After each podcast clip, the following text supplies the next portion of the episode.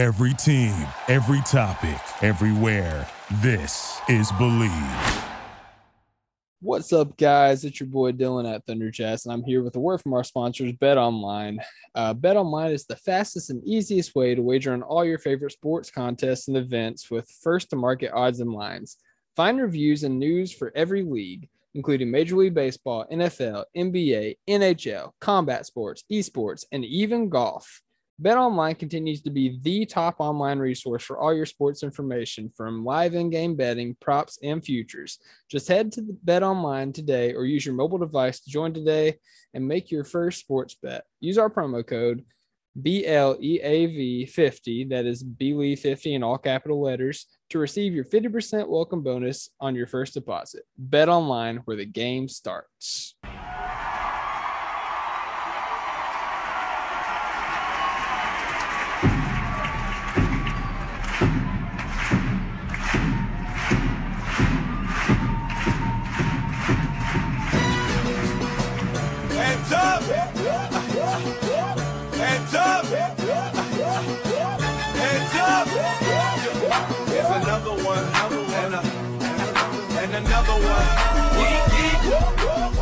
And welcome back, everybody, to another edition of the Top of Thunder podcast. I'm your host, Dylan Huntzinger at Thunder Chats. We are part of the Bleav Network, and I'm joined by two lovely gentlemen today. First off, we got my partner in crime, the man, the myth, the legend, the Alejandro Alex Roy. How are you, sir? I'm doing good, man. I'm doing good. We uh took my daughter to a birthday party and they had like a uh an Orbeez um paintball thing. And so I was just capping fools all day, man. It was it was fun. It was fun. Yeah, I, I had a similar situation with uh, Slade's birthday party. Like, I don't know, it was probably about a month and a half ago, but it was like Mhm. Nerf. It was Nerf, and it was like a uh, like a ninja obstacle course place. And so, like, it, it got wild. It, it was a lot of fun, though. It was a lot of fun, though. But hey, it's not just me and you, man. We are joined by the one that had his mouth just torn up in wisdom teeth surgery. He's been in recovery, but he's doing better now. The Chipmunk Cone. How are you, sir? Uh, better now. Uh, God, yeah, the last week or so was rough. Um, yeah, uh, for those of you who, out there who haven't gotten your wisdom teeth out yet, a lot of people are telling me, "Oh, it won't be that bad." I'm here to tell you, be straight up, it sucks. um, that was awful. It was like the worst week, uh, pain and comfort wise in my life. Um, only being a, you know, you think like when you're younger, the idea of like, oh, like milkshakes, like all the time, pudding, like that all sounds good. I was dying for anything that wasn't like a liquid food. I just was so sick of the texture, man. Um, today's the first day that I can talk mostly without discomfort. It still is a little uncomfortable. So if my voice sounds weird, that's why. But man, and I also I couldn't make YouTube videos or anything. Like I forget how much I revol- I like rev- do everything based on my voice. Like, I had family members being like, like, oh, how you doing? And I just have to give them like a thumbs up, thumbs down, or they could just tell by the look on my face that I cannot talk to you right now. Um, so it was not great, uh, but I am back now, so I'm doing all right now that I'm on the mend. Uh, hooped the last two days for the first time in the week that I hadn't been able to, and of course yesterday playing as I should have expected. I got hit in the face twice Oh, once God. with an arm, Oh, once with the ball, like a rebound just deflected straight into my face. Um, and I had told my teammates I got my wisdom teeth out. I was like, "Um, if I'm not playing well, I'm sorry. It's been a week since I played. I just got back from wisdom teeth recovery, and I got hit in the face. And one of the guys goes, "Ooh, he just got his teeth out." So um, my team was standing Oh, up for no. me, but That's um, tough, man. yeah, it happens. That's tough. I feel for you. Yeah, Chelsea had I- to have one wisdom tooth cut out, and she was out for like, you know, that evening, and she was fine the next day. So, like, when he was still recovering after a week, I was like, you know, like, uh, you know, what's going on here? And then I asked you, and you was like, oh, you had to get like all your wisdom teeth cut out. Man, it was not good, bro. The uh the bottom two like weren't even close to being in yet. Like they were way deep in there. So Ugh. yeah, that was uh it was a good time, you know. Fun for the whole fun for the whole family. absolutely, absolutely. Hey, and speaking of good time, man, um, the guy Chet Holmgren put on a show yesterday alongside of another uh, NBA rookie superstar, Paolo Banchero, in the crossover league for Jamal Crawford. um, against Jay McDaniels for the Minnesota Timberwolves. And like, guys, you know, this was let's call it what it is. It's a glorified pickup game. It was a pro am. Uh, there was a bunch of players that we never heard of in there, but it doesn't change the fact that we got to see these guys, you know, really go at it. Like, um, they had a target on their backs very early on, specifically Chet. Um, like they was coming right at him on both ends of the floor. Um, but I, I really enjoyed what I saw. Um, you know, we aren't going to do single large item because you know this this wasn't like an actual game, but like Alex, like, um, you know, what what did you see from Chet? Like, what was something that like you was really excited about from watching that? If you got really excited from watching a pro I mean, it was just it, it was very exciting just to see him out there and showing what he can do. Like, you know, we, we didn't get to see Chet versus Paolo in summer league. Yeah. You know, unfortunately, because you know Paolo sat out that game. I think he had an ankle injury or something like that, or he was just a little bitch. Whatever. But but we we finally got to see it. They were on the same team, oh, which God. is fun. You know, they were on the same team, which is fun. Um, it was just it was good to see like everything that Chet is billed to be. You know, this great defensive player, um, this guy that has an offensive skill set that you know we probably haven't seen in too many players prior to him, um, but that we're probably going to see in players in the future a lot more. Um, just kind of show itself out there. You know, he had eight blocks. He had, you know, a couple Dirk moves. He had a couple step back threes. Um, that you know that fake, that pump fake and dunk from like right past the free throw line. Um, it was just it was just on full display, and it was just fun to see. You know, and, and that's what summer league, that's what summer ball is like. Summer pickup ball is just fun to see you know the guys out there enjoying themselves and just showing what they can do on that stage. So you know that was just fun to see, and you know it was fun that he actually performed up to standard. Yeah, yeah, it would have been really bad if like you know everybody tuned into this uh, crossover league. You know the NBA decided to stream it, which was really awesome because you know we, we were all like kind of scrambling trying to find a way to watch it, and so it's really cool for the NBA to do that. But it would have been really bad if everybody tuned in to saw that and everybody went right at Chet and just destroyed him and made him look silly, kind of like yeah. Poku did in the G League. Like Poku's never like you know showed out in the G League like some other players have, but yeah, it was not the case. Uh, Colin, what was your takeaway, man? What what did you like? What you saw? What what did you oh. like? What you saw? You know that makes sense. Yeah, I'll, yeah, I'll try to go off of that. Um, I mean, stuff of me that comes to mind is like the the time when he kind of bit on a pump fake um for the block and then it got passed off to another guy and he like almost like double jumped in the air and still got the block that was dope mm-hmm. um the couple step back threes that he hit. It's just stuff that like sure it's a pro am game like of course he's blocking these dudes and you know he's going to make a lot of shots but it's stuff that he can replicate in games. Like mm-hmm. the fact that he was able to jump again that quickly he's still going to be able to do that against nba talent. Of course the shot might go up sooner so he might not get the block but can still get that contest really quickly. He still has the ability to hit shots like those step back threes. It's it's really promising stuff. And like you both were saying, yeah, it would have been rough if he went out there like Talen Horton Tucker went out and played in the Drew League and had like a very mediocre game. I think he had like 14 points. He shot like under 50%. Like it was rough and people were giving him hell for it. So I can't imagine a guy like Chet who has this huge target on his back as a second overall pick that a lot of people are very quick to hate on if he went out there and he struggled. Like mm-hmm. it would have been rough. It would have been really tough to be a Thunder fan on the timeline. So the fact that he went out and dropped like what it was like 34, 13, someone yeah. said eight blocks. I am like 99% sure he had double digit it, blocks. It felt like a lot more. yeah, I, there's no way he only had eight blocks out there. Um, so probably a triple double um, with blocks, rebounds, and points.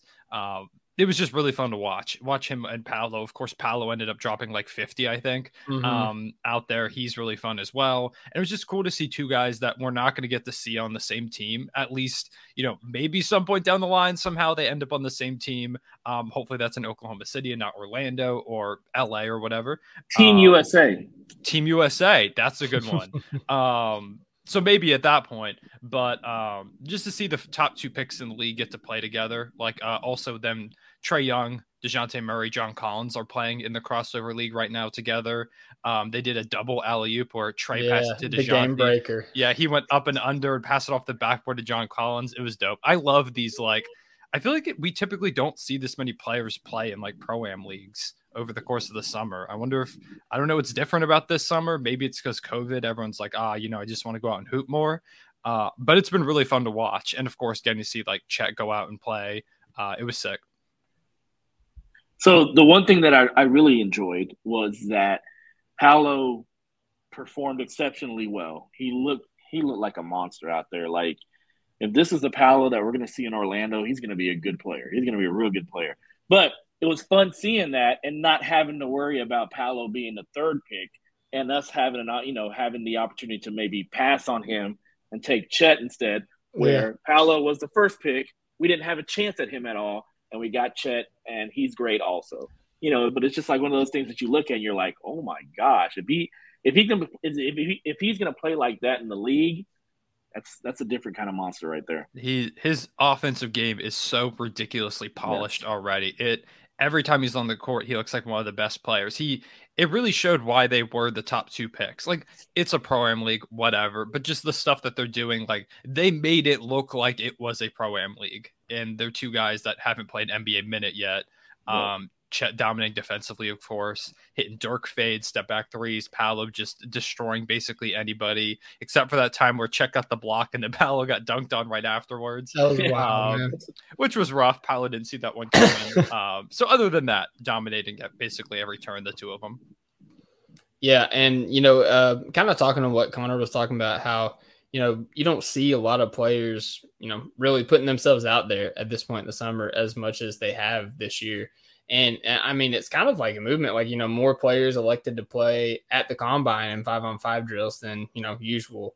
Um, you know, in summer league, Josh Giddey was playing every freaking game he could just because he wanted to be out there. He wanted to be hooping. And you know, now you see guys like Paolo and Chet, and you know, even LeBron, you know, playing in the Drew League, DeMar DeRozan, like you know, all these other guys, you know, going out there and just just hooping, like putting themselves out there because you know they want to hoop. Like it's it's really fun to see, and it's like an awesome time for fans. Um, just a couple other things on Chet because you guys covered pretty much everything, but uh, I, I, do want to say, you know, we talk about how this is a pro am league, and he was going against you know below par competition, but on the other side of that team was Jaden McDaniels for the Minnesota Timberwolves, and he actually outscored Paolo on the unofficial box score with 52 points on his own. Like Jaden McDaniels was out there hooping, and um, you know, we we talk about the things that Chet was able to do on the court and how you can take it with a grain of salt, um, but also be impressed with the skill. But when he goes up and meets Jaden McDaniel at the apex of like him trying to dunk on him and takes the ball away, like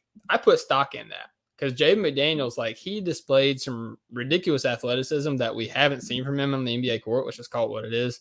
Um, I mean, he's a guy that's six nine, six foot ten, and you know he's looking to take another uh, step or a leap as the Timberwolves are moving into a more competitive uh, window um, in terms of their team building. And Chet just going up there and racing his shot at the rim. Like, I mean, that I, I put high stock in that. Now, he did get the best of him early on. Um, he got him with the hezzy at the top of the key, and you know he got him. He went inside for the layup, and he did beat Chet on that. But you know it, it was cool to see Chet kind of get his revenge on that. But um, not only that, you know, something that I wanted to point out that, you know, this is the type of atmosphere that Paolo especially thrives in. Jaden, I wouldn't think so, but you know, apparently he does. But like, this isn't the type of atmosphere that Chet really thrives in. Like, um, he had a uh, he had one alley oop thrown to him off an inbound, like it was sweet, like it was awesome. Um, but that was literally the only bucket that he really had anybody create for him. Like he had to create a lot for himself, and he has the ability to do that, but that's not his role on our team. That's not his role in the NBA. That wasn't his role in college. Like he's not a primary shot creator, and he was asked to do all that. But you know, despite him playing out of his comfort zone, he was still able to you know kind of show up and show out. Um, you know, despite all that. So that was encouraging to see. But yeah, I mean, overall, it, it was just a win for Thunder fans just to see more Chet playing. I know everybody was upset, but understandable. You know, they understood that you know why he had to be pulled out of the last couple summer league games, but it was fun to see him out there. Uh, he did have me uh, kind of sweating a few times early in the game when guys were, you know, playing a little bit physical with him, with him in the air, taking a couple falls. I did not appreciate seeing, but you know, he bounced back and you know came back and was competing all the same. So, yeah, love what I saw. Anybody got any final takeaways from Chet at the Crossover League? Uh, I would real quick like to use this opportunity where we're talking about Jade McDaniels uh, to say that I think the Timberwolves are going to be ridiculous next season, and I wouldn't be surprised if they grab the one seed. Oh, Ooh. snap. So I, Okay, would just, I would just like the opportunity to say that uh, real hot, quick. And- hot fire, hot fire. Man, I am so high on that Timberwolves team. Jade McDaniels is really, really nice. Mhm. Um, Anthony Edwards, D'Lo. I think Gobert and KAT is going to work out. I like Kyle Anderson off the bench. Sorry, this isn't a Timberwolves Mhm. podcast, but uh, I just got very excited by then like seeing what Jay McDaniels did uh, yesterday. Just further kind of cemented that. But I would not be surprised if they go out there and I think it would be kind of like a Jazz situation where they could go out and get the one seed, but most people are like, oh, you know, like they're not the favorite. Like there's Mhm. other teams like Golden State, like Phoenix, Denver, Los Angeles, stuff like that. But I wouldn't be surprised if it, they went out and grabbed the top three seed in the West. They are going to be ridiculous, in my opinion. So just want to throw that out there and put this in a recording because I haven't made a YouTube video about it yet.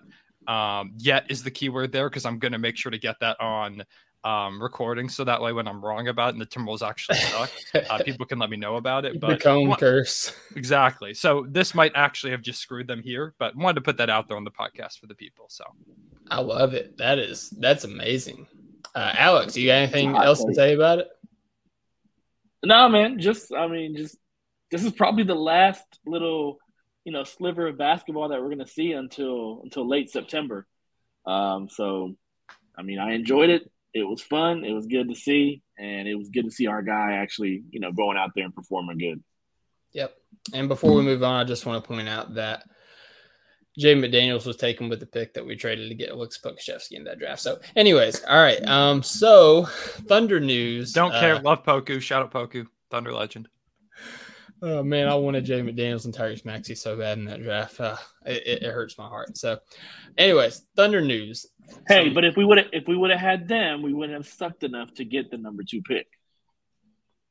Mm, yeah, Win- wins and losses here. yeah. We Yes. take what we can get. All right. You know what? That's fair. We'll, we'll, we'll take it. We'll take it. All right. But anyways, Thunder news, guys. We had an exciting day. I think it was was it Monday or Tuesday? It was Monday or Tuesday. Um, Woj was just dropping Thunder news left and right.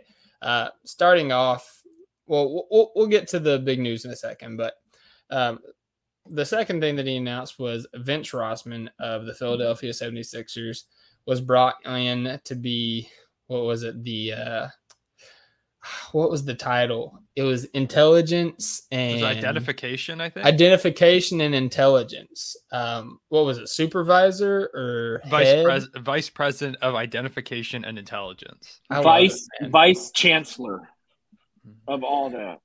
Assistant to the Vice President of Identification and Intelligence, officially.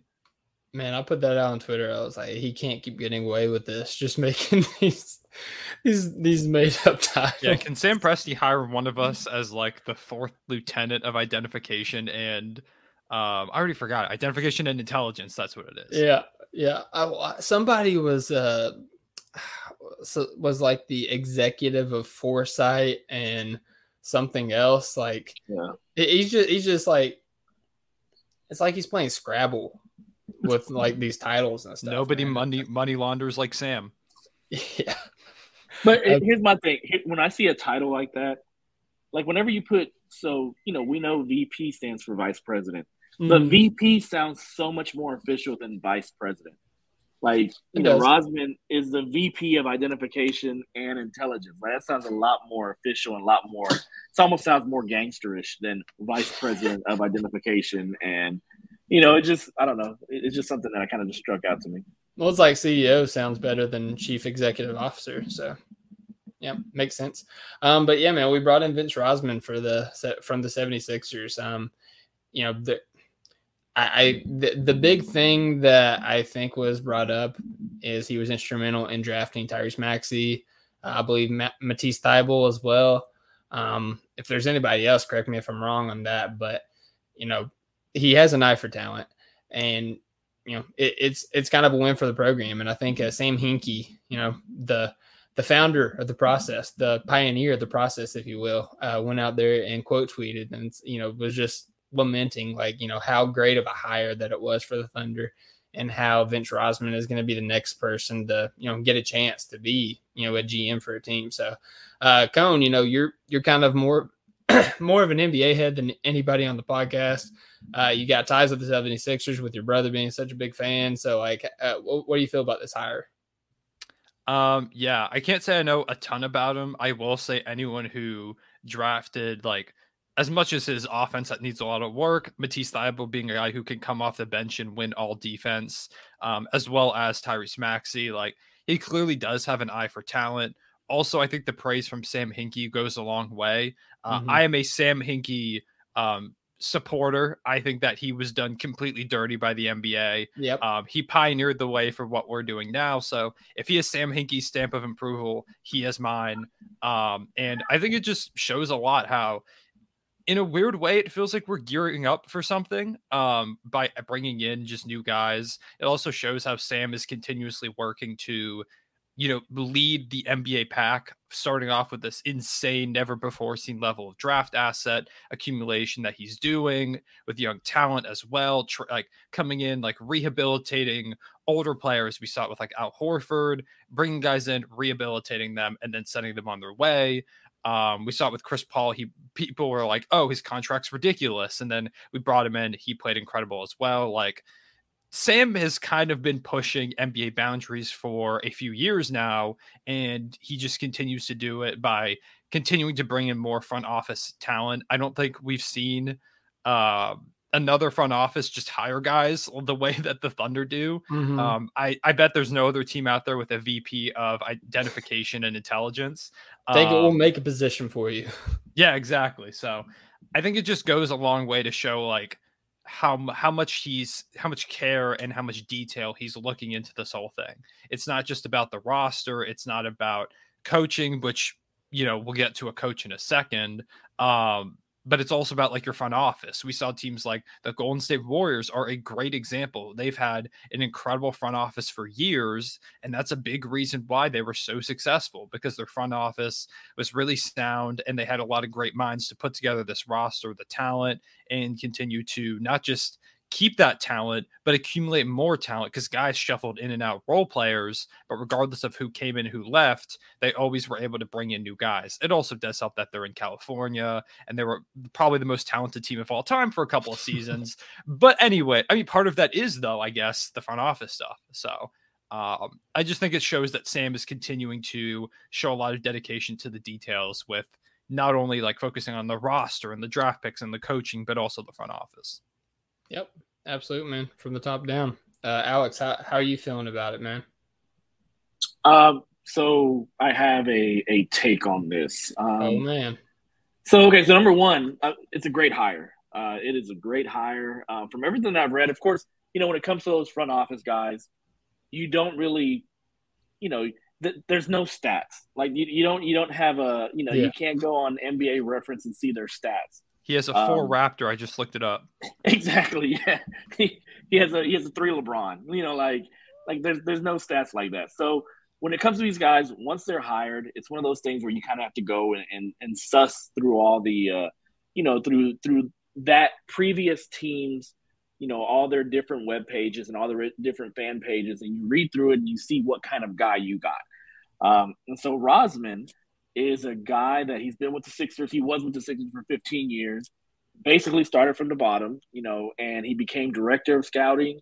You know, eventually moved to another position, and eventually ended up as assistant GM. Um, and so, in reading this article that I, I read, Rozman himself was like, he said, and I quote, to be able to speak all three of those languages, scouting, analytics, and salary cap, is helpful because it's hard to divorce one from the others when you're trying to make a decision. Sounds very much in, in, in key and in tune with someone Sam Presti would hire. Mm-hmm. Um, and if this guy, you know, Sam Presti, he loves to he loves to build. He loves to take a guy and build him up. Um, and so I believe this is my hot take. I believe that uh, we're seeing the next GM of the Oklahoma City Thunder. A predecessor. in Vince Rozman.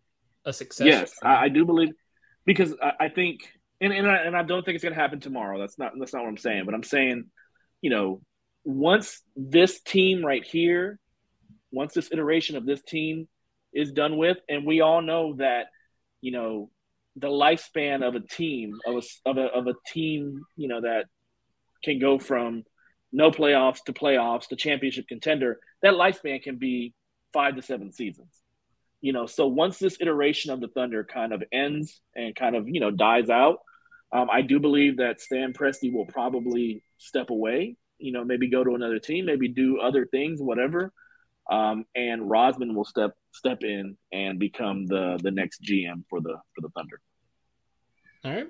Interesting. I like it. Um, something that I, you know, with with the whole intelligent and information was it VP of Intelligent Information? I already forgot. Identification. Identification. God, not not not intelligent information titles, titles, titles. All right. Yeah. So with the VP of Intelligence and Identification, you know that that seems to be more of a scouting role, and you know obviously he has chops in scouting. Um, what it could be si- signaling to me, you know, Presti's taken very much of a driver's seat in terms of scouting. You know, he's he's revealed to us in press conferences that, you know, he learned about Josh Giddey and like kind of fell in love with Josh Giddey from watching his film when he was in quarantine in a hotel room. Like, you know, he it seems like he takes his scouting very like hands on, a very hands on approach to that. Um, with bringing in a guy that you know has you know all this experience scouting and somebody that Presti seems to trust with scouting, seems to be in my eyes possibility that he can kind of be straying away from scouting and giving him uh, how many times can I say scouting in 30 seconds? But you know, kind of giving him controlling of scouting while Presti hangs on to um, you know, obviously contract negotiations and um not only that, but trades, like trade talks, because you know, we have this you know mountain of assets. Um, you know, we have this you know, ridiculous flexibility that's going to be coming up in 2023. You know, you have all these things to kind of play with as a GME, like it as a GM. Um, you know, it's kind of like a sandbox, like for a GM. Like it, it's what you want to do as a GM. It's what you do whenever you know you make a franchise on 2K. You like you start trading the pieces around, like and you know when you have more ammunition, you know you're more apt to do so. So I think it could be Presti's taking a step back from scouting as you know our picks start to get lower, you know, in the range where like not not that they're not so important, but that I guess the uh, the emphasis on the franchise is in a different area than scouting, and you know he could be given the reins to Rozman while Presti takes a hands-on approach in you know the team building that he has to do, like you know putting pieces around Shai Gideon and Chet, um, you know to you know fit them to put them in a title contention window. And uh, in so many words, that, that's what I have to say. How, how do you guys feel about that?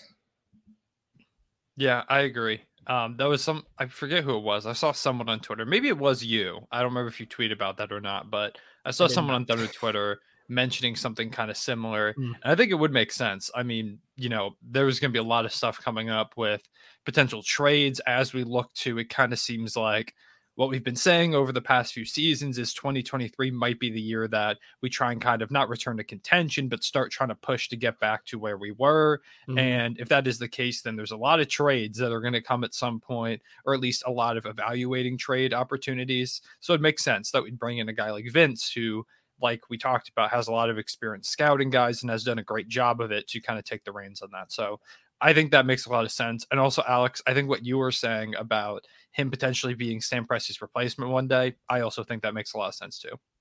Yeah, I think both things could be true. Absolutely. Yeah, I mean, it, it, it, it could definitely be something to where, you know, you give him, you know, Sam Presti gives him one job, sees how he performs there, and then eventually kind of, you know, brings them into another part of the organization, gives them another title, whatever, VP of, you know, salary cap handling or something like that. Um, and then kind of moves on, you know, moves them up the, the ladder, you know, from that point. So um, I, I definitely agree with what, you're saying, um, Dylan. You know, I do think that, you know, handing over a piece of of the organization, a piece of that whole pie, um, does take a little bit more off of Sam's plate, and so Sam can concentrate maybe on, you know, the other aspects of team building other than just the draft. So I do agree with that. All right. I like it. We're in agreement together. Sam Presti's an evil genius. He's he's thinking 20 moves ahead.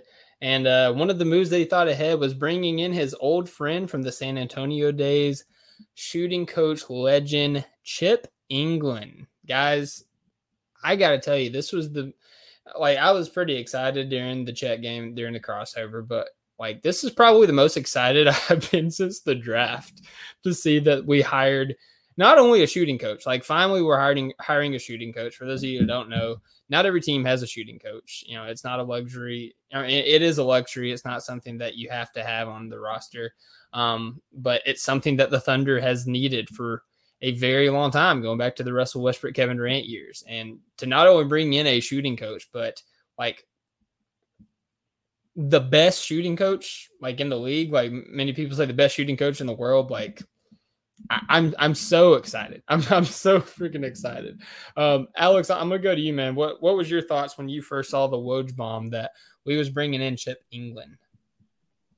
Man, like my first thought was it's about time. Like it's about damn time. Like I remember during like the like the Durant Westbrook years, and we would see those videos of Lethal Shooter, we'd be like, oh, mm-hmm. "Oh, he's working with Andre Roberson. Oh, he's working with you know this person or that person," and it's like, why does why don't we hire him? You know, why don't we hire him full time? Uh, you know, on this team and, you know, Lethal Shooter on his on his little post was always posting like, "Oh, you know, I got this interview with this team. I got this interview with that team." And it's like, "Oh man, was it the Thunder?" You know, but finally we got that one guy. And look, I, what what I what I compare this hire to is in the same in, in the same point in the rebuild in the last iteration, the Thunder hired Ron Adams to be yeah. their defensive coordinator. I, I believe that was you know, I believe that was the year before they won 50 games. You know, they hired Ron Adams. Ron, Ron Adams came in, helped out with the defense, you know, solidified that team defensively because you already had Durant, you already had Westbrook, you already had Harden. You know, Harden was just coming in as a rookie. So the offense was there. It, it may have been organ- disorganized, may have been a little bit, you know, a little bit immature, but the offense was there. The defense is where it needed help. So Ron Adams came in, kind of shored that up and that team jumped from 23 wins to 50 wins. And, you know, they took off from there. Um, I could see something similar happening with this team, you know, as far as, you know, the game has changed. It's a lot more focused on shooting. And so if you can take the players that you have and you can increase their three point shooting percentage by two, three points, it makes that much difference. Um, and so a guy like Giddey, a guy like, you know, like Dort, a guy like Chet, maybe refining his shot, maybe you know, looking for places where he he excels. Um, a guy like SGA, you know, he's a great shooter, but he's had efficiency issues, you know, this past year. And you know, as as the main guy on the team, the main offensive focal point, you know, efficiency is a big thing. Um, and so, hiring this guy to pinpoint, you know, certain certain characteristics that can make a player better in that part of the game I think that could be a game changer if it, you know, if it works out to fruition. Yep. How are you feeling about it, Cone? yeah, Cone, um, Cone is Cone is bored. Chip Engelland's bored. He's he's yawning. no, I think it's great. Um, like Alex was saying, it like the idea of a guy shooting like 31 as compared to 33% isn't that insane. Like it doesn't feel like that big of a jump, but it's huge. Like it's the difference between like a 33% shooter and a 35% shooter, or like like a guy like you know, Darius Bazley, he's shown the potential to be solid defensively. Like if he could get a consistent three point shot, he mm-hmm. becomes that much more valuable to this team and he unlocks a new role. Like it does a lot. A guy like Poku, who has shown some flashes of things all over the court, but needs to get the jumper more consistent to really be a staple on this team, having the opportunity to work with a shooting coach like chip, it does a lot for this team. Uh, so I'm really excited about it. I think that he is, you know, it, it won't make it's not going to turn us from like a lottery team to a contender or anything like that. But I think when we do get down the line and we're trying to go from a team that, you know, maybe we make the playoffs to a team that's trying to compete or, you know, right in like the finals, like a team that's just trying to outplay the other team, like these small moments and these coaching hirings do matter a lot you see a lot of teams that have great coaches that go on to win it all. And it's not just the head coach, it's like everyone on the staff. It's what we were just talking about the front office thing. Like, it's important to have guys in every single spot in the organization to win a championship. Every like front office, like GM, like president or whatever, anytime they win a championship, they're like, it's a whole organization thing. And it really is. So, um, bringing in a guy, I think it also really shows because he was with the Spurs for how long? Like 20 some years? 17. 17? Right around 20 years. Like, that's forever. And the fact that he decided to go ahead and leave from the the Spurs to come here says a lot i think about the organization and what we're building. I because i'm sure that if he's just like oh you know i don't i don't want to be in san antonio anymore anymore like i'm sure any number of teams would have loved to bring him in like any number of teams. But he came to okc so sure some people are probably like oh you know the spurs are going to suck whatever like he probably wanted to leave but the fact that he chose OKC out of all teams to come to, I think it says a lot about what we're building here. And it shows a lot about the respect that a guy like him, who's well established as one of the best shooting coaches in the world, decided he wanted to come to Oklahoma City. And I don't want to take, you know, also the timing of this, I think it matters because, you know, I believe it was Monday um, that either Woj or Shams put out that the it 10 or 13 teams who, who weren't tax paying teams? You know they got their cut of the revenue sharing which was about 10 10 million dollars. Um, and so i believe that matters. I believe that matters in negotiations. I believe that matters in trying to make hires like this. Um, and so if you know let's say for instance Chip Engelland was waffling or he was you know getting overtures from other teams having that extra money that extra you know that extra little bit you know, maybe helps in, in contract negotiations and, and getting a guy in. Same thing with a guy like Vince Rozman. You know, it just it just helps out to have that extra money um, coming in to make these types of hires. Yeah, man, for sure. I was I was sitting here trying to look at the um because I know when Woj tweeted out the article, he talked about the specific players that he kind of helped throughout his career. And he mentioned Tony Parker, he mentioned um Patty Mills, I think you mentioned Dejounte Murray, you mentioned Kawhi Leonard, and Kawhi is the one that kind of sticks out in my mind because going into the draft, like Kawhi, everybody knew what kind of a dog Kawhi was in terms of like defense, but it was always offense that was the hangup. It's like, well, you know, he he's a great defender, but he can't shoot. Like I'm let me uh let me pull up his college stats here for his three point shooting because I I know it's atrocious. At San Diego State, Kawhi Leonard shot 29% or 29.1% in his sophomore year and 20.5% in his freshman year. So, like, the dude was not a good three point shooter. And when he was drafted to, just, to the Spurs, um, I think they talked about it in the article. This was the lockout year that he was drafted. Um, Chip Engelland had kind of showed him uh, something to, I, I think he was shooting above his head and he showed him how to bring the ball in front of his face. And you know, from there, like, you know, the lockout happened and he wasn't able to work with him, but he worked on just that little, just that little change. And his freshman or his rookie year, he shot 37.6%. And going all the way down, I mean, I mean, you know, you can have the San Antonio year, um, but honestly, like, you know, Toronto and the Clippers years as well, like, he's never shot below 35% from three, except for 2017. He played nine games. He shot 31% from three. So I'm not counting that against him. The point is, like, the dude works miracles in, ter- in terms of, like, you know, fixing somebody's jump shot. And, you know, Alex kind of touched on a few people that, like, it could really help in terms of shooting. And, like, you know, we can kind of go around the table just talking about who we're most excited about, you know, with him working with. And, I mean, the obvious answer, the easiest answer is Josh Giddey, man, because like he does so many other things on the basketball court, specifically in the offensive end. He does literally everything on the basketball court besides shoot the ball.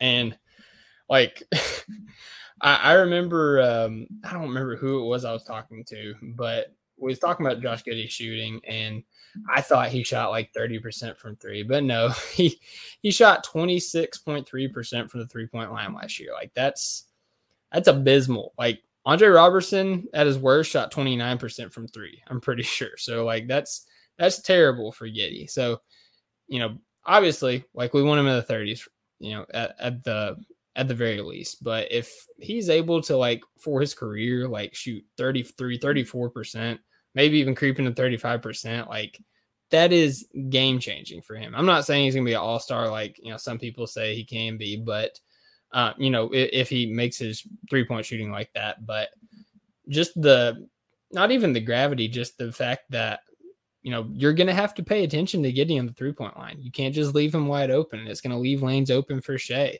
It's gonna give opportunities for Chet diving to the rim. It's gonna you know leave you know, Tre Mann and Santa in the corner, you know, wide open for three. Like it's going to give other guys opportunity if Josh Giddey, you know, is able to, you know, seize the opportunity working with Chip Engelland and, you know, really fixing his shot. And, you know, the in terms of the form, like it doesn't look terrible. I'm sure there's like some minor tweaks. As as the guys that know Ceiling say all the time, I'm not a shot doctor. Um, but the easy thing I think that it is the is the fix on Josh Giddey's shot is his base like that scissors kicks thing, man, like it's got to go. it, it, it's not. It doesn't look good. You could tell it doesn't like you could tell it's not helping, and it, it's got to go. And I think that that's a that's a great foundation. You know, no pun intended, but that's a great foundation for fixing his jump shot. So yeah, I'm real excited to see him work with Josh Giddey. Uh, Cone, who's somebody that you're excited to see Chip Engelland work with? Josh Giddey's the obvious one. Um, but Lu Dort is the guy that I'm really excited to see him work with. Uh, Lu has shown a ton of defensive potential and some flashes of three and D. But if he could get his three point percentage like just up a little bit, um, what did he shoot last season? I feel I think it was like 32. I'll pull it up while you're talking. I think 32 31. Yeah, I want to say 32%. But anyways, if you could bring it up a little bit, 33.2. 33.2. Okay. I knew it was th- like 32, 33. Um, but if you could bring that up a couple spots to like 35%, that's huge for Dort. Um, he already showed a lot of flashes of improvement at attacking the basket. But if his three point shot becomes just that more respectable, then like you were just saying there, it opens up looks for other guys. People already respect it. But if he starts shooting 35% from three, once again, he becomes one of the best 3 and D like guards in the league immediately. So, really excited to see him work with them. Of course, like you said, Giddey, Um, then a lot of just the developmental guys, guys like Poku, Bazley, um, you know, Ousmane Dieng is another name that I don't know if we've mentioned. Um, Yep. Shout out Ooze. Um, but he is a guy that's kind of more of a raw prospect. But if he comes into the organization and immediately gets to start working with him, you know, by the time when he's coming around, like say two, three years, when he's really expected to start producing a lot for this team as a young kind of pros like project guy, that's the word I was looking for. He's already had two or three years of working with this elite level shooting coach to continue to get better.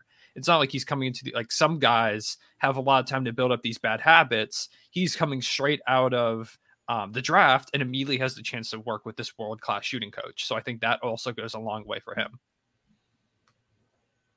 What about you, Alex? Who who are you most excited to see him work with? I mean, so uh, all the obvious choices, you know, you have you have Giddey, you have Dort, um, I'm, I'm kind of excited to see him work with JRE. Um, I feel like JRE is, you know, he's going to be expected to play a lot of minutes. He's going to be expected to, to play alongside Chet and provide that, you know, provide that uh, that strength up front that Chet may not be able to pro- provide yet. And so if he can go out there and he can shoot, you can have, you know, if you can have a big man combo that is able to shoot in the mid you know, in the mid 30s, you know, you have something there, especially with all the creation that SGA and Giddey do. You know, you have a ton of uh, of ability there if you have your your front court shooting 35 around 35 percent from three. So I do think JRE is going to be one that you know he could he could his his development of his shot or his consistency of his shot mm-hmm. um, could be like that that thing that takes us either from you know 24 wins or up to like 30 31 wins type thing. Yep. Pop quiz. Uh do you do you have a guess for what jre's three-point shooting was last year? It was like 28 percent. Cone you got a guess? Cone, you're muted, brother. 31 32. He actually shot 35.2% from three last year. I was gonna say 34 at first. I was gonna say 34 at first, and then Alex made me feel really bad, and I was like, "Am I completely misremembering this?" I mean, we get that up to 37, 38, game Yeah. changer. knocked down, man. And you know, he can he guarded Harden for that uh, you know, that one possession too and guarded him well. So I, I'm really high on Jerry. Like I, I thought he looked great in summer league. Like, you know, we didn't really talk about him much in terms of, you know, in comparison to Giddey and Chet and all that. But yeah, I, I'm real excited for JRE. And if he can provide a consistent knockdown threat um at the four or five spot, um, alongside Chet and you know the other guys on the team, yeah, he that would be huge. um, just one more like underrated, you know, like Cone touched on, like all the prospect guys, and Alex, you kind of mentioned this a second ago, but with Shai, man, like if he could just like speed up his shot just a little bit more, like the load up is still a little bit slow, specifically off the dribble, and eliminate the hitch, man, because you know, I was watching like replays, you know, when we was researching for the Shai's greatest hits thing. And, you know, obviously I, I watched the Team Canada games as well. And we had Yanni on here of OK3 and he was there like in person. He saw it like during warmups and everything. Like the hitch is there. And, you know, yeah, it goes in sometimes. It goes in a lot of times. Um, but it, it it could be better. Like it could be so much more fluid. And hopefully, you know, and we know how good of a worker Shai is. We know how hard of a worker he is when he gets in the lab and he has time to work on his game. um, so, you know, hopefully he gets in the lab with Chip and, you know, really like is receptive to what he's saying and trying to fix a shot because man, if Shai like becomes like a knockdown shooter, like I'm not even talking about 40% from three. I'm talking about like if he's like consistently 38, 39% for the rest of his career, like look out because he's already a menace when it comes to driving the league. He's already like I'd say a top five finisher at the basket. Like he's up there with the Kyrie Irvings and Steph Currys and Trae Youngs of the world. Um, and you know he's consistently growing his game. So if he's able to become that kind of a knockdown shooter, like it's all bets are off. Like I don't want you to tell me he can't be the number one option on a championship team anymore. Just it's not a conversation. but um yeah, that, that's all we got to say about Chip Engelland. So before we move into the last portion of our podcast, when we move into the greatest hits, want to take a break to hear from a word from our sponsors. Hey guys, just wanted to take a moment to give us a word from absolutely nobody. Well, actually giving you a word from us because, as I mentioned in the pod last week, we do have merch. Um, this is a podcast exclusive because as of this recording, I haven't put out any tweets about it. So for your exclusive chance to get our merch, go to shop.bleav.com and search OKC. That is if you want less of a player driven shirt uh, that's got a nice little uh, graphic of the cityscape and it has Oklahoma City. It's a very clean shirt. Or if you want something a little bit more loud, you want something with that's a little bit more player driven, you can go to bonfire.com slash store slash topic dash thunder.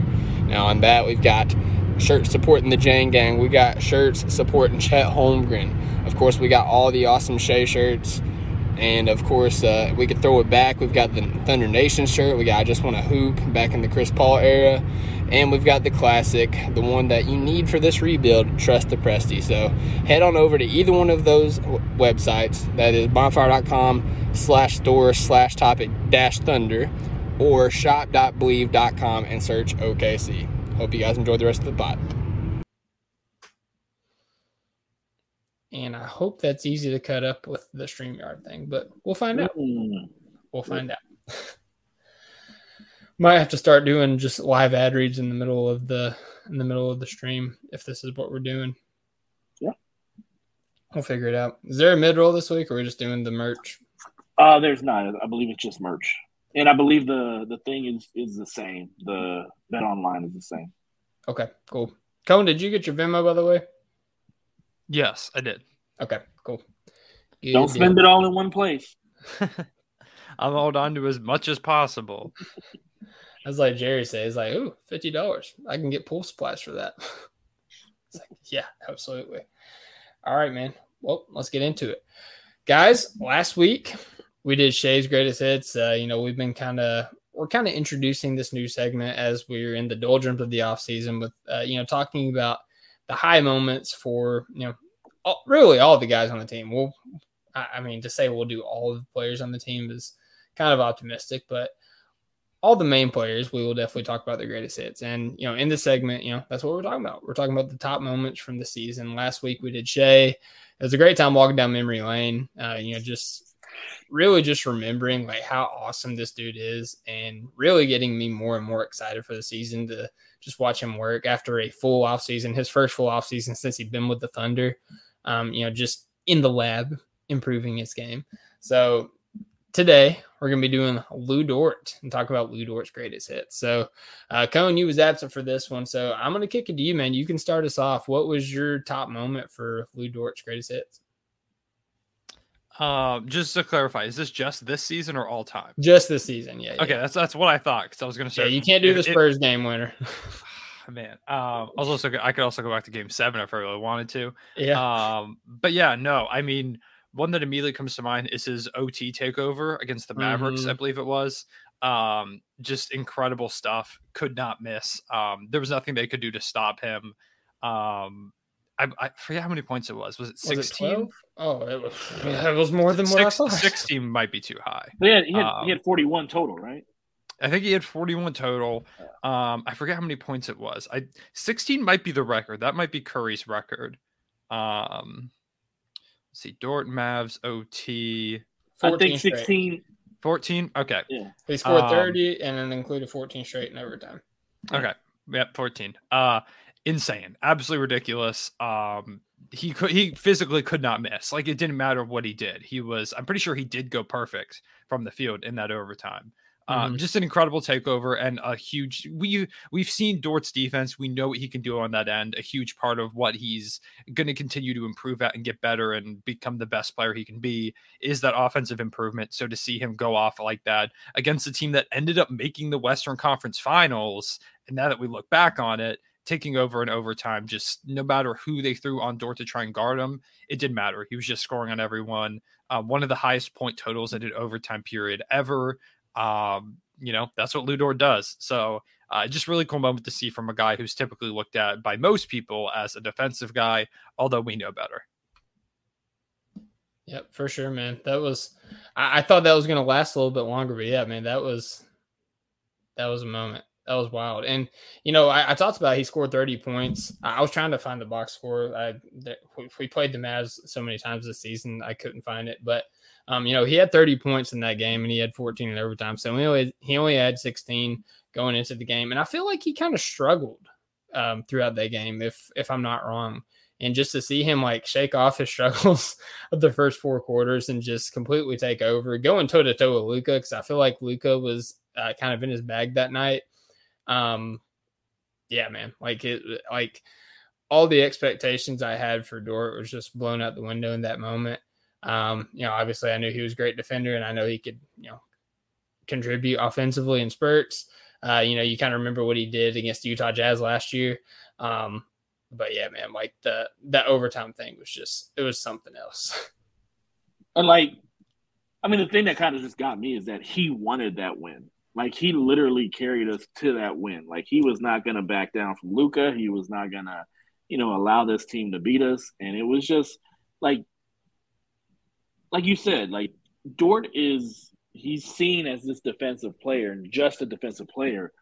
Um, but man, he, he's he's more. He's he's he's something more. Um, and so you know, this game kind of this game along with the Houston game seven, along with the Utah game, um, just kind of shows you that there's more to this player other than just being a defensive player. Yep, absolutely, man. And I'm I'm trying to pull up this game's Bro, you were so still that I thought you had frozen. Like I'm talking and I'm like, they can't even hear me. Like you were so still, man. Like I'm Like, I Drax, I was- man. I was even looking at your glasses to see like if, if like the screen changed on your glasses. Like I was like, am I frozen? Yeah, no, I, I'm like Drax, man. I stand so still that you know you don't even you don't even see me here. Who, Um, who who was our center in that game? Do do you remember that? uh, well, I got it. I got it pulled up here. Uh, we had Mamadi Diakite. Yep. Melody Diakite. Yeah, he he had two points and ten rebounds in that game. Those those were fun days.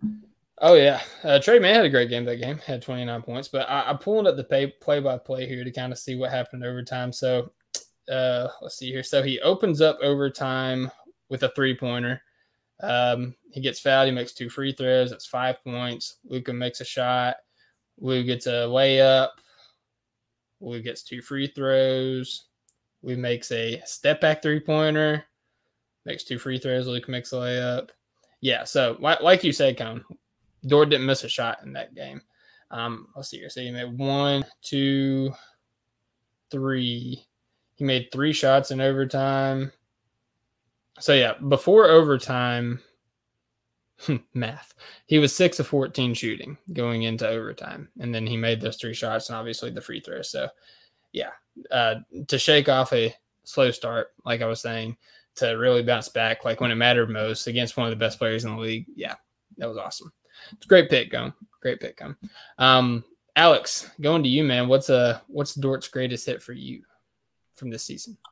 I mean, of course, the Dallas game, but uh, second on that list is the steal and layup against Sacramento Yeah, um, to win that game.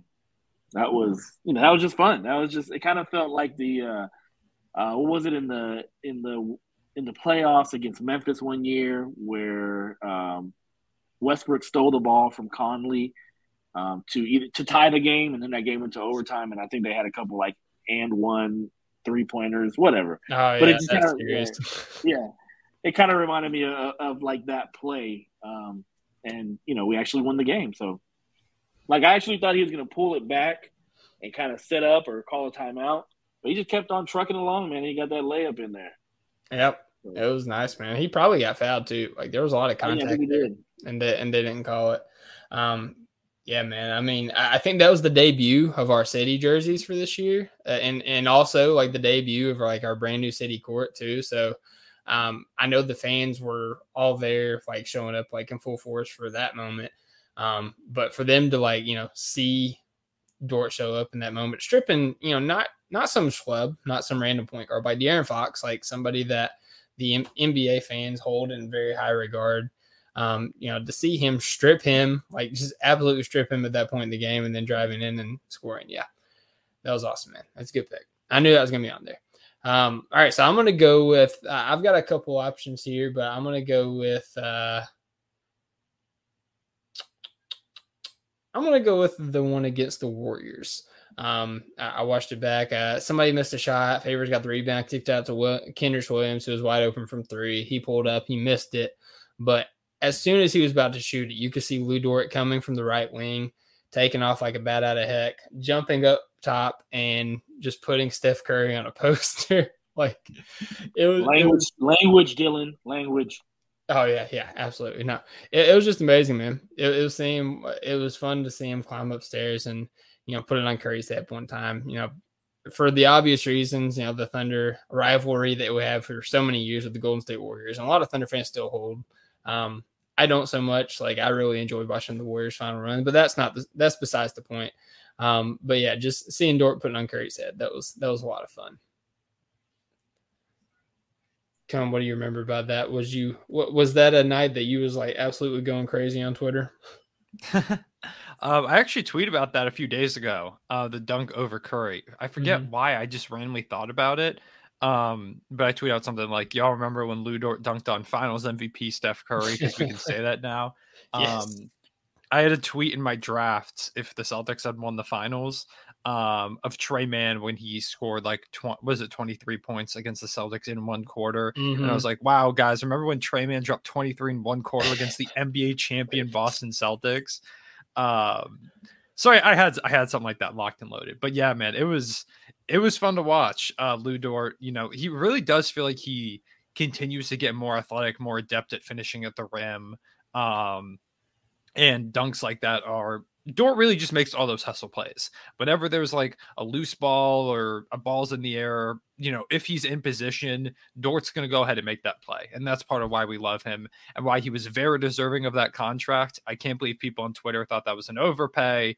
I don't Yeah, know if I've ranted about that on here, but yeah, ridiculous. Um, Dort deserved that contract. So Uh, and you know, partially because he dunked on Finals MVP, and some people's bet there have been some people on some NBA talk shows saying um, one of the or the greatest player of all time or whatever, uh, Steph Curry. So clearly, Lu Dort clears at least in that department. Yeah, there you go. Well, it's like Alex said about his contract. Like at the very least, like he's being back paid for how underpaid he was for the past few years. But um, yeah, uh, Cone, did you have any other moments that really stuck out to you for Lu Dort this year? There was, I can't remember what team it was against. He had this layup, and I've been thinking about it for days now, and I can't remember what team it was against. He had this insane up and under layup. It might have been an and one, or I can't remember what team it was against. I'm trying to look for it now as we're talking because it's really bugging me because I wanted to bring it up. Uh, but I guess that's just kind of indicative of his great ability to finish um, and how much he's improved. But it was just that layup sticks with me, and I I can't remember what team it was against. I'm gonna keep looking and see if I can find it. Um, actually, I should probably just search my tweets. I bet if I search Lu Dort layup, um, I can probably find it in my tweets. But it was it was ridiculous. I want to say. Well, I was gonna say it was against like a, a team where it's weird because I think it was on our city court. So I was trying to picture the team we were playing against and what court. But man, I can't I can't think of it. Whatever. Lu Dort, the, his ability to finish that crazy layup. If I can find it, I'll find it. But otherwise, um, just his ability to finish got way better this season. Crazy acrobatic layups and stuff. Yeah, I'm I'm currently watching a highlight video as we speak, trying to find it as well. Um, yeah, we'll we'll do some research on that and try try to find it for you. Uh, Alex, did you have one that another one that stuck out for you? Uh, so I think it was uh, it was a, a play against the Nuggets where he shot it. It was short and it kind of rebounded back to him. He got, you know, he got into a scrum trying to get it uh, for the offensive rebound. I, I believe he kicked it out to Giddey. He relocated to the other side of the court got the pass back and hit the three. Like I remember that play. Um, and just, I mean, just in general, um, his he dunked a lot more this year, and I like that, mm-hmm. and I like his dunks because they're very powerful. And so, you know, those, you know, all those dunks and all those like, you know, those like there, there's there's a dog, you know, there's like there's kind of a dog missing on this team, and Lu Dort kind of fills that role. Um, and I and like his dunks this year have been more, you know, dog like. And so I've, I've, I really liked that aspect of his game, his ability to finish around the rim, his ability to just, if he's up there, he's going to dunk it on you. Um, and so, yeah, that's what I, that's, that's a lot of what I remember of Lu Dort this season. Yeah, no, I feel that, man. Um, talking about his dunks, a couple more stand out. Um, you know, it's, we, we can't go as long on greatest hits on Lu Dort as we can with Shai because you know Shai has the ball in his hand. Shai's the one that's creating these shots and these moments that you know stick out in our mind. But there was a couple more moments. Uh, one off of a feed from Josh Giddey against the Chicago Bulls. Dort cut at the right moment, and like I, I am watching a highlight video and it's the very first clip of it. I, I saw this earlier, but um, Lu Dort just absolutely putting Nikola Vucevic on a poster uh, in the Bulls game, like just punching it one hand right over top of him, man. Like, you know, I know Vuk isn't like Rudy Gobert or anything like that, but dude's still seven foot. Like he's he's still taking up space down there, and Lu Dort just putting it on his head like it's nothing. Uh, I uh, really enjoyed seeing that. And and the other one that really stuck out was uh, against Jalen Green and the in the Houston Rockets. Um, another, it was another similar situation like the Warriors game. Like it was coming off of a rebound, but like just climbing up top. I'm like this. This one was probably more on Jalen Green's head than it was on Steph Curry's head. Um, like Jalen Green was actively like up there trying to get the ball. Like Curry was trying to get the ball, but he can't get up there like Jalen Green was, and Dort just took it from him and absolutely put it on his head, put him on his G-shirt. And yeah, I, I remember that one. That one was good. I think we lost that game too, but like that was that was a win in Thunder Twitter's mind. Like, hey, we dunked on Jalen Green's head. That's that's all that matters. Um, I think I found the layup. It was against the Warriors. I'm pretty sure it was the same game where he dunked on Curry. So, um, which also brings me to the fact that Mask Lu Dort became a thing this year. Oh yes, Mask Lu Dort yeah. is that was a great one because apparently he dunked on Curry and hit this ridiculous layup that stuck in my mind in the same game. So, um, you know. Yeah, and you know, and what sucks is that we couldn't like they banned the black mask in the NBA. Like seeing Dort with a blast mask would have just uh, black ma- a blast mask. Seeing Dort with a black mask would have just been like just menacing, just terrifying, man. Looking straight up like Batman or Bane, crazy stuff. Um, yeah, like just watching like the highlights of like Dort's like um top plays this year. I think the G League put out a video on it you know, Alex was talking about how he's dunked a lot this year, but it seems like, you know, I'm not going to say take look a leap or a jump. Like it seems like his finishing has Im- had improved a lot this year compared to years past at the mm-hmm. rim. Like he had a lot of aim one finishes. He had a lot of plays where he absorbed contact and flipped it up and was able to mm-hmm. finish. Um, I saw one against the Mavericks where he literally got like, or not the Mavericks, the Timberwolves, where he literally got like shoved back with by Naz Reid and just flipped it up with one hand and mm-hmm. put it in. Um, he had uh, another similar one against uh, the Pelicans. And then, like, also, you know, we don't see Lu Dort put a lot of dribble moves out, pull a lot of dribble moves out on somebody, but he had Taj Gibson ISO'd on him in a Knicks game. And Dort crossed from his left to his right, and then he spun around from his right hand, just right by Taj Gibson for a nice little lefty layup. Like, if they had different jerseys on, you would think it was Shai Gilgeous-Alexander. That's how smooth it was. That's that's all I got to say. So yeah, well, Lu Dort had some really fun plays this year, and you know, none marquee like the the iconic San Antonio Spurs game winner from the corner, laying down with his arms in the air, and his teammates dog or you know dogpiling him. But you know, he still had some awesome moments, and you know, White Cone mentioned like. I'm glad we signed him. Like I'm glad he's coming back. I'm excited he's coming back because he's guy that's improved every year on both ends of the floor. Um, I think this year we're going to see his role kind of simplified. Like he's not going to have as many opportunities to create with the ball in his hands. I think he's going to be more of a play finisher, and I think that that's going to you know be good for him because he's a guy that shoots over forty percent from the corners. And if he has Shai and he has Giddey like he did last year, but he also has Chet, who is a proven has proven potential and um, ability to be a playmaker, specifically kicking out from double teams because Chet was getting double teamed in in the summer league. I'm not gonna say like you know summer leagues the NBA, but like Chet's probably gonna see some doubles, and he has the ability to kick out to the corners to the open guy. So I think Dort's gonna get a lot of easy shots on offense this year. He's not gonna have to work as hard to manufacture his offense, and in turn, we're gonna see that dog like you know. I'm not going to say that it was in his cage or in his doghouse last year because like Dort still had some marquee moments defensively, but I think we're really going to see him return to form defensively, like we did um, his you know his rookie year when he came in off a two way contract, and like he was just on the court by just sheer power of will on the defensive end and his hustle.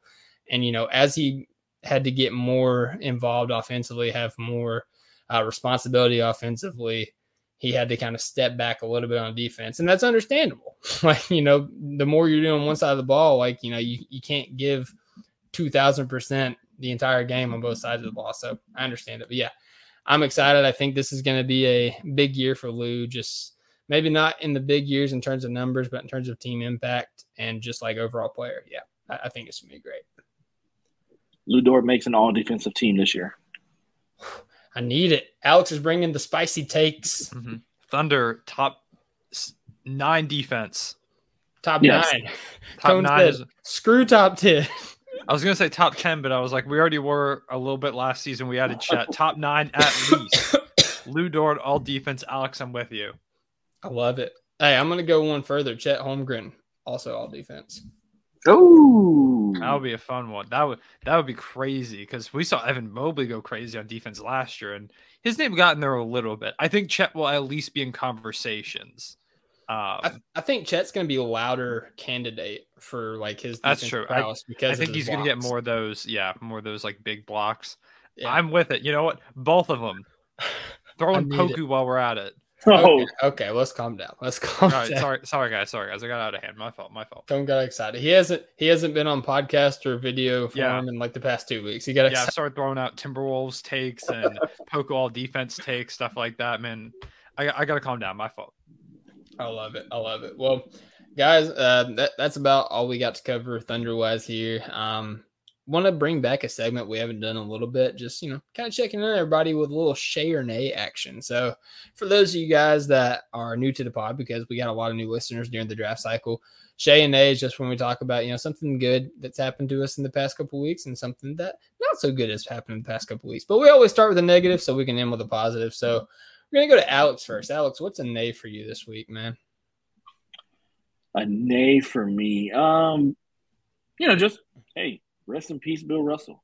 You know, one of the Yeah. pioneers of the game, the the uh, the utmost champion, I think, in, in team sports, um, as far as how many he's won, and you know, and and, and the time that he played. Uh, so, hey, man, rest in peace to a legend. Rest in peace to the guy that flicked off Charles Charles Barkley and you know on live TV. That was fun.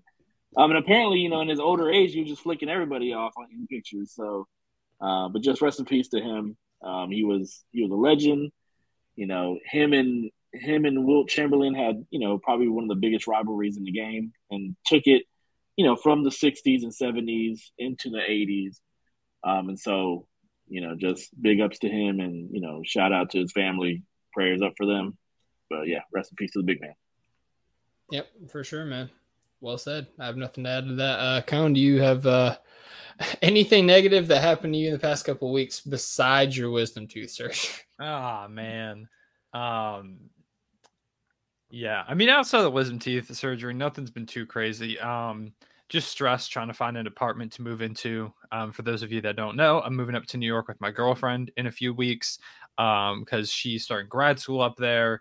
Um, so you know, just like financial concerns, like how am I going to manage to pay for an apartment up in New York City, which is ridiculously expensive Mhm. um, but also just in general finding one because the market is insane right now. I don't know if anyone out there is looking for an apartment, um, but there are some people like she was looking on like a New York City housing subreddit or something like that, and there are people on there like I've never seen the market this insane in terms of like like how hard it is to find a place to live. So it's it's rough out there. Um, so yeah, just you know, getting ready for all that. Um, so I'm very excited for it. Don't get me wrong, but it is definitely stressful to Yeah. make that transition. Hey, the uh, the Ninja Turtles survived for about two decades in the sewers. So you And, can and find all they you can find and you all a they ate was pizza. They- and they ordered it. I mean, so I There you go. Yes. That's true. I'll, I'll I'll bring that up to her later when we talk. I'll just bring up, hey, have we tried looking in the sewers? Um, you know, I'm sure we'd have to train in some kind of martial art too to pay rent, but you know, I'm, I'm sure we could find time for that. but the rats will be there. Yeah, that's true. Yeah, yeah. That we'll find some co- some very wise rat to teach us, and maybe he'll split the rent. Listen, like you can go Ninja Turtles. You could like just spray acid in your eyes and become Daredevil. Like I mean, there, there's a lot of options here, Connor. You just gotta you gotta pick one, man. Mhm. Radioactive I- spider. I was gonna say, look for a radioactive spider too. I could do something like that. Um, yeah, man. Um, it. Whenever I think about going to New York City, I always think about like the thing that people talk about. Like, imagine if like the MCU, like all the stuff that happens in New York, Yeah. is like real life. Like, like the re- like like I'm sure like New York and the MCU rents like four bucks like for a month with all the destru- like all the destruction and stuff. Like you're trying to go to work and the Hulk picks up your car and throws it at an alien. Like, man, just I mean, it would be a disaster, but I mean, I'd be saving a lot of money on rent, so I'd take the trade off. Uh, you gotta you gotta have a lot of clauses in your insurance at that point. Yeah, I wonder if you have to get one for like each like superhero, or if it's just like you know overall Avengers insurance, or do I have to get like Hulk insurance specifically? You might die, but you'll be able to spend your money. exactly. But while I live, I'll be paying three dollars a month. So I love how this podcast for the third podcast in a row is just taking a turn into a Marvel tangent. Like I love it. It it's it makes me so happy. Um, but no, talking about the housing market, man. Like you know, it's it's not just apartments in New York. Like the housing market in Kentucky is just like out of control. Like, and it might push me into making a move elsewhere as well. So that's all I'm gonna say about that. Um, Shay for or no, I, I got to go with an A for me. So in the past couple weeks, so my birthday was was it last week? Yeah, it was last week, wasn't it? I think so. Hmm, talking to myself. Okay, yeah, I think it was last week. So last weekend was my birthday. Um, you know, it, it was pretty normal day, but at work, somebody rear-ended me uh, in my work truck. You know, I was fine. or my truck was fine. Um, but like honestly, I didn't even really feel it because like I drive like a 28 foot flatbed truck, and like I, I just felt like a bump, and I was like, oh, somebody hit me. So I put my brake on and I walked around the front or around, walked around to the back, and like this person's car is like the hood is just peeled like halfway up, the radiator's busted, and like this girl's just freaking out. I it was it was a whole ordeal, and you know, kind of peek behind the curtain, like at at my job, uh, the faster I can run loads out is the more I get paid for the day. So like I don't get paid by the hour, like I get paid by the load that I run out. So sitting there for an hour and a half, like waiting to sift through all this nonsense on a Friday. Yeah, not not ideal, not ideal for the birthday. But uh, yeah, long story short, uh, this girl, and, you know, nothing was wrong with me. Like they didn't charge me or anything like that because obviously I was rear-ended. But uh, this girl's car was totaled, and she had a warrant out for her arrest. So they ended up picking her up because she missed a missed the bench for it. So yeah, great great time on my birthday. So that was uh that was my wow, Nathan Dylan, getting people arrested on your birthday, ridiculous. Yeah, well, hey, the way she I was told- acting, she kind Hey, I- of I, t- I told him this is the uh, this is the beginning story of of uh, supervillain Oh, yeah, that's the villain She- origin story for her. origin story. yeah, it, it was wild times, man. But um, uh, let's go back to Alex, man. Alex, what was your shave for the past couple weeks, man? Oh man, just had a uh, just had a little a little vacation that was very relaxing. Went to a friend's house in Dallas. Um, and today, I mean, like I was talking about with the with the Orbeez, man, that was that was fun, man. I went to his birthday party, took my twelve year old um, over there, and I wasn't expecting necessarily to do anything, but you know, he had this little, you know, it's this guy that I know from church, and he had this, you know, he had this little course set up in his gym, um, and it was just like it was awesome just to be pelting, you know, teenagers with uh with Orbeez guns, man. Like it was just it was fun. So I had fun with that. Yep, I like it. But you, Cone, Um, in your suffering, what what was good in your suffering? Oh, one more thing, one more thing. Good. and I, I, I so I have not gone back to school in like over a decade, and so I've kind of decided to go back and do a uh, a master's program at my university. So I took a you know took a class this summer, and it, it just happened to be probably the hardest class that I'm going to have in this program because it's the writing class, and even though I write a little bit on the website, I don't like writing about research. That's that's boring. You know, Yeah. I, I, I'm the type of person I, I when I write, I get to the point, and if I have to write a 12 to 15 page paper, that that doesn't work in my in my favor. Uh, but I wrote my paper. I did what I had to do. And I got an A on the class. So, yes, Bro, I just gotta say, like the fact that you work two full jobs, you have like twelve kids in your house, you and you know you you almost don't miss a pod.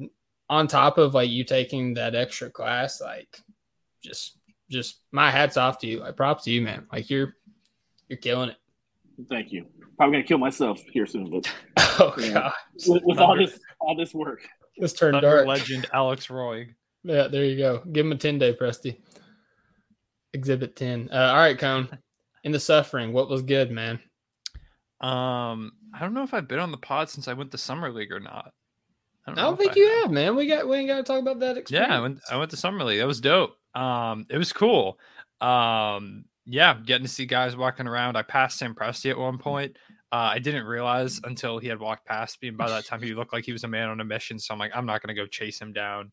Um, but yeah, saw him walked by a few NBA players. Uh, I'm like six foot, so I'm not I'm not really short or anything like that. I have never felt more short in my entire life than walking around summer league. Like Mhm. even because there were NBA players, there were guys who aren't in the NBA but are really tall, just on professional basketball teams.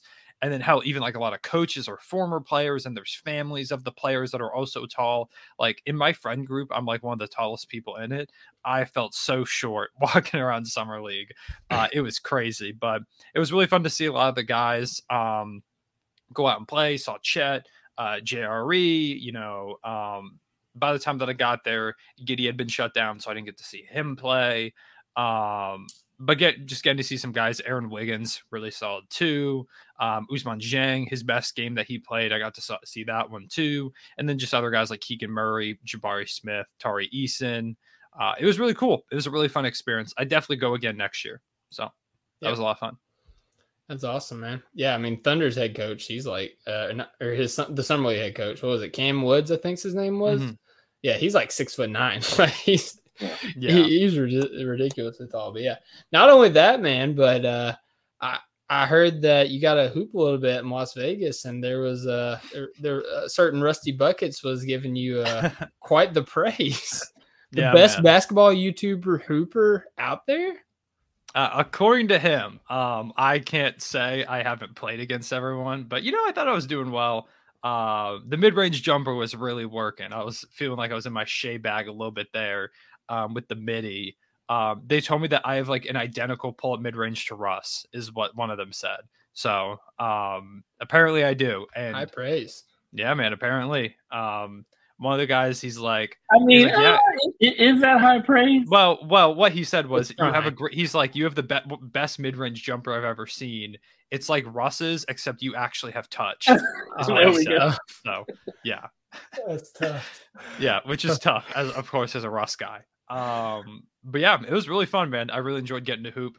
Um, didn't get to really record much of it, um, because we just didn't think about it at first. Like, oh, we'll warm up, and then by the time we'd played like two, three games, that everyone was exhausted. So, um, you know, didn't get to record much of it in total, but definitely next time I meet up with some guys, I'll have to record some to post on like YouTube and stuff like that. Um, it was a lot of fun though, so I can't.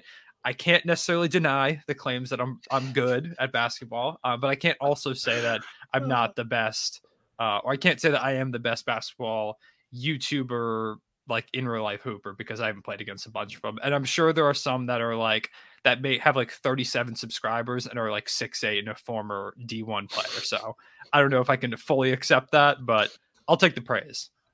All right. Hey, I like it, man. Hey, and anybody that thinks that it's going to be easy out against Top of Thunder in the Oh yeah, no, SD if- Media 3v3, like forget about it.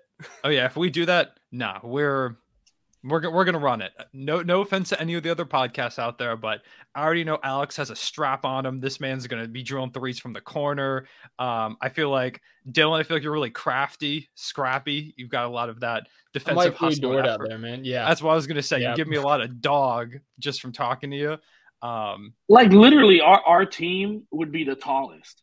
Like you have Dolan at six four and a half or three quarters. Dolan's that tall. Wow, Mhm. Yeah, I know. I know he was that tall. He's a monster. You know, you have you have you have Dylan at like what, like six one, six? six yeah, I'm six one. You have you know Tierney at like six two. Mm-hmm. Mm-hmm. Yeah, so I'm the shortest one. I mean, Jerry's the shortest one. I'm I'm not too far, you know, ahead of him. So Jerry's our Matthew Dellavedova. Yeah. scrappy. He really defender. No, he's Jose Alvarado, man. Jose Alvarado. That's a good pick. That's a, that's a more relevant currently pick. Although Dellavedova got picked up by the Kings, so he's Oh, back. did he really? That, yeah, he's back apparently. That's wild. Name I haven't heard in a really long time. Cohen, you want to say the Kings are going to be the one seed in the Western? No, I have absolutely no, no faith in the Sacramento Kings. Um, I do think they could be solid. Keys, hey, but- Keys. hey, Keys I like the- what they've done a lot. good. I like what they've done, but the West is man. I recorded a video Mhm. earlier where I was like power ranking the teams, and I was just looking at the West, man, and it is absolutely absurd. Like there is no room for the Kings making the playoffs. There, it is Yep. just not happening unless someone has a major injury. Um, Yep. so Yep, and it absolutely can happen. Um, I, I'm just going to close out on my Shay. Um, you know, really the past two weekends. So, like last weekend, I, I played football in like 100 degree weather. Um, I, I wanted to play the week before, but things happened and I couldn't play, and everybody said it was a good time. So I was like, all right, I'm definitely playing. It's my birthday. Like this, this is happening. And um, I played quarterback first couple games, did really good, and then I was like, all right, I want to play a little bit of wide receiver um, because everybody was tired because obviously it was really hot and I wasn't running as much for us quarterback. But um, I just gotta say, 30 years old, I'm still burning those kids. Like it's like, like it's nothing. I, I I still got the wheels out there. So that's yeah, it, it was a real good time. We played like three games. I brought an entire cooler of water for everybody. Um, and like it, it was gone. And uh, we probably played like two hours too. Like I was, I was shocked at how long we ended up staying out there. But yeah, it was a real good time. And then, uh, yeah, this weekend, um, took my kids to see the League of Super Pets earlier. It's actually a really solid movie, really enjoyable movie. Um, and yeah, man, like you know, just just chilling with the wife, watching uh watching our shows. Uh, started on My Hero Academia for your anime fans out there.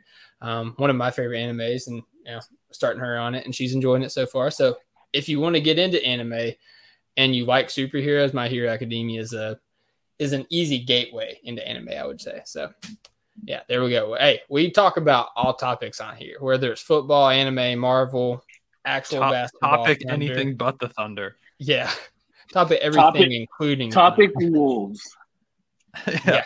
Topic. We were topic Pelicans for a bit. Topic T Wolves is coming next. We were, we were topic Pelicans, absolutely. All right, boys. Well, hey, that's uh, that's all I got. Um, I want to say thank you all for coming onto the podcast uh, so late and after we had to reschedule for like three days in a row. Um, but also want to thank the listeners for their continued continued support in the doldrums of the off season. We're trying to give you guys a little bit something different every podcast, just because you know we don't want it to sound like every podcast that you're listening to. You know, want to keep it fresh and uh, enjoyable for you guys. Uh, we will be coming back with more Family Feud episodes. I'm talking with some of the guys in No Ceilings. We're gonna have a Thunder, Thunder Twitter episode. Um, Mike Muscala might be rolling up with a, a couple Thunder players. Like it's we got a lot of fun things in terms of Family Feud coming up. So definitely keep you here. Um, will Top at Thunder finally win a game? Tune in to find out. I'm gonna Uh, try I- and be there for the next one. Yeah, we need we need Cone on there. He's he's uh he's one and zero in his time of Family Feud on top of Thunder. So Never lost. Never Generational lost. prospect. I love it. Spoken in. Hey, Tank Commander right here. Tank Commander Alex Nothing Roy. but L's right here, dog. I love it. Well, hey guys, um, hope y'all all have a great night. God bless, and don't forget, Thunder up. Thunder up. Thunder up. Yo. Thank you for listening to the Topic Thunder podcast. Our podcast is available to subscribe on Apple, Spotify, Stitcher, and Google Play, or anywhere else you listen to your podcast. Be sure to leave us a five star rating and a positive review, and follow us on Twitter at OKC Topic Thunder. Thunder up!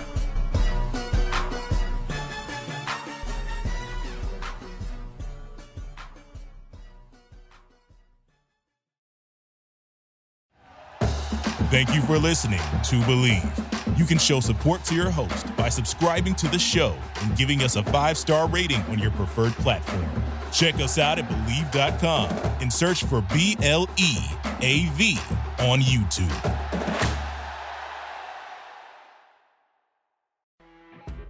You know, when you're listening to a true crime story that has an unbelievable plot twist that makes you stop in your tracks? That's what our podcast, People Are the Worst, brings you with each episode. I'm Rachel. And I'm Rebecca. We're identical twins who love true crime cases that make you say, didn't see that coming, and we hate the people responsible for them. Listen to People Are the Worst now on Apple, Spotify, or wherever you get your podcasts.